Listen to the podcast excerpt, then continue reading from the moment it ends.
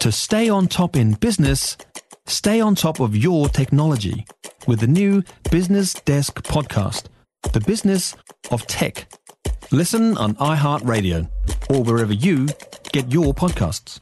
Barry Soper, senior political correspondent. Hi, Barry. Good afternoon, Heather. I've got completely the wrong end of the stick with Simon O'Connor. haven't I? almost certain you have. And I, no, I actually owe Simon O'Connor an apology, don't a I? withdrawal and an apology. I heard your Unlike comments, Jan so you have to withdraw them. unlike Jan Tinetti, I will take the first available opportunity to correct the record and uh, withdraw and apologise. What's the bet? That'll go nowhere. But anyway, look, um, the National Party has been accused of living in the last century by the Prime Minister, of course.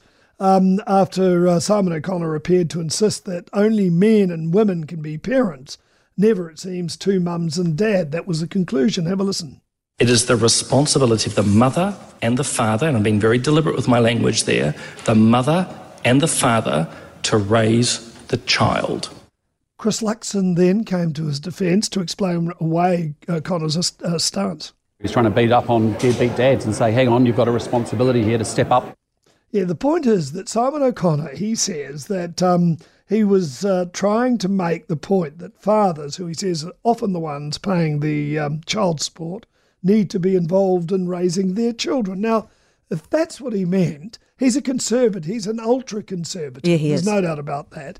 Um, and gay couples probably don't um, figure in his uh, vocabulary, but nevertheless, he can explain this one away carefully. And I think National on this occasion would do best from taking a back seat on this one What and letting him? Okay, and allowing it to go. where did Because he a make? lot of people where did he make it. these comments?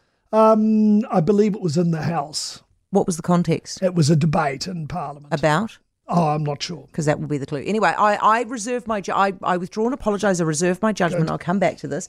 Kiri Allen has Speech in the House.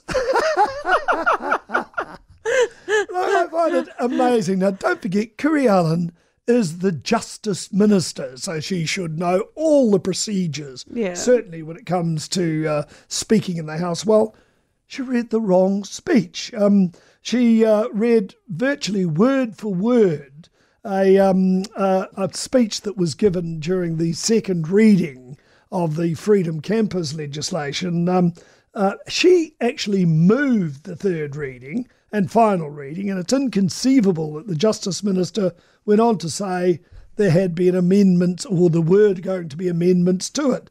Uh, that can't happen at that stage, and surely she should have known that. That left the opposition with their jaws dropped, uh, with the Nats uh, Joseph Mooney pointing out uh, the mistake she had just made after standing on her feet for almost eight minutes reading this speech verbatim. Uh, here she is after the third reading, followed by Mooney. Have a listen. As the committee did not report back on the bill, he is intending to take forward a comprehensive supplementary order paper at the committee of the whole stage to improve the bill's op- uh, overall operation. I'm afraid to uh, let that minister know this is the third reading, the final reading, Madam Speaker. Uh, there is no committee of the whole House stage to come. That's already been. there are no amendments to come. That has already been. So, unfortunately, uh, Minister, reading the wrong speech and is focusing on something that's already been and gone. Can you believe that this wasted about 10 minutes of Parliament's time, uh, her and saying that there were to be amendments? Now, surely our Justice Minister knows a bit more about parliamentary procedure I mean, than you that. you would have thought that at some point along the way you'd go, oh, hold on, this Hello? hello, this, Amendments? No, wrong you here." can't have amendments to a third But I suppose, I mean, all credit to her for just you know holding the line. Well, she was it too till you late. make She'd it. already sat down. Oh my goodness! and it was two years old. The speech as well. Eh? yeah, I know. Oh, it's geez. incredible. Okay, now listen. Have we got the police graduation that, that bumps us up to the eighteen hundred officers tomorrow. Yeah. And um, the we're all feeling safer comment made by Ginny Andersen, the Minister of Police, came back to haunt Chris Hipkins in Parliament. He was asked by Chris Luxon uh, how could he back the statement given what's happened uh, with crime. Here they are. Was his police minister correct when she said New Zealanders feel safer under Labour, despite violent crime increasing 33%, retail crime doubling,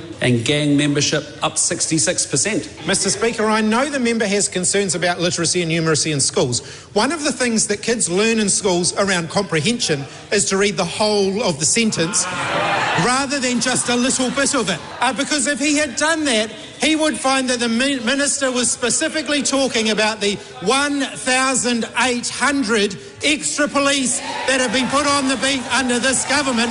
I think Kiwis feel safer when there are more police on the beat.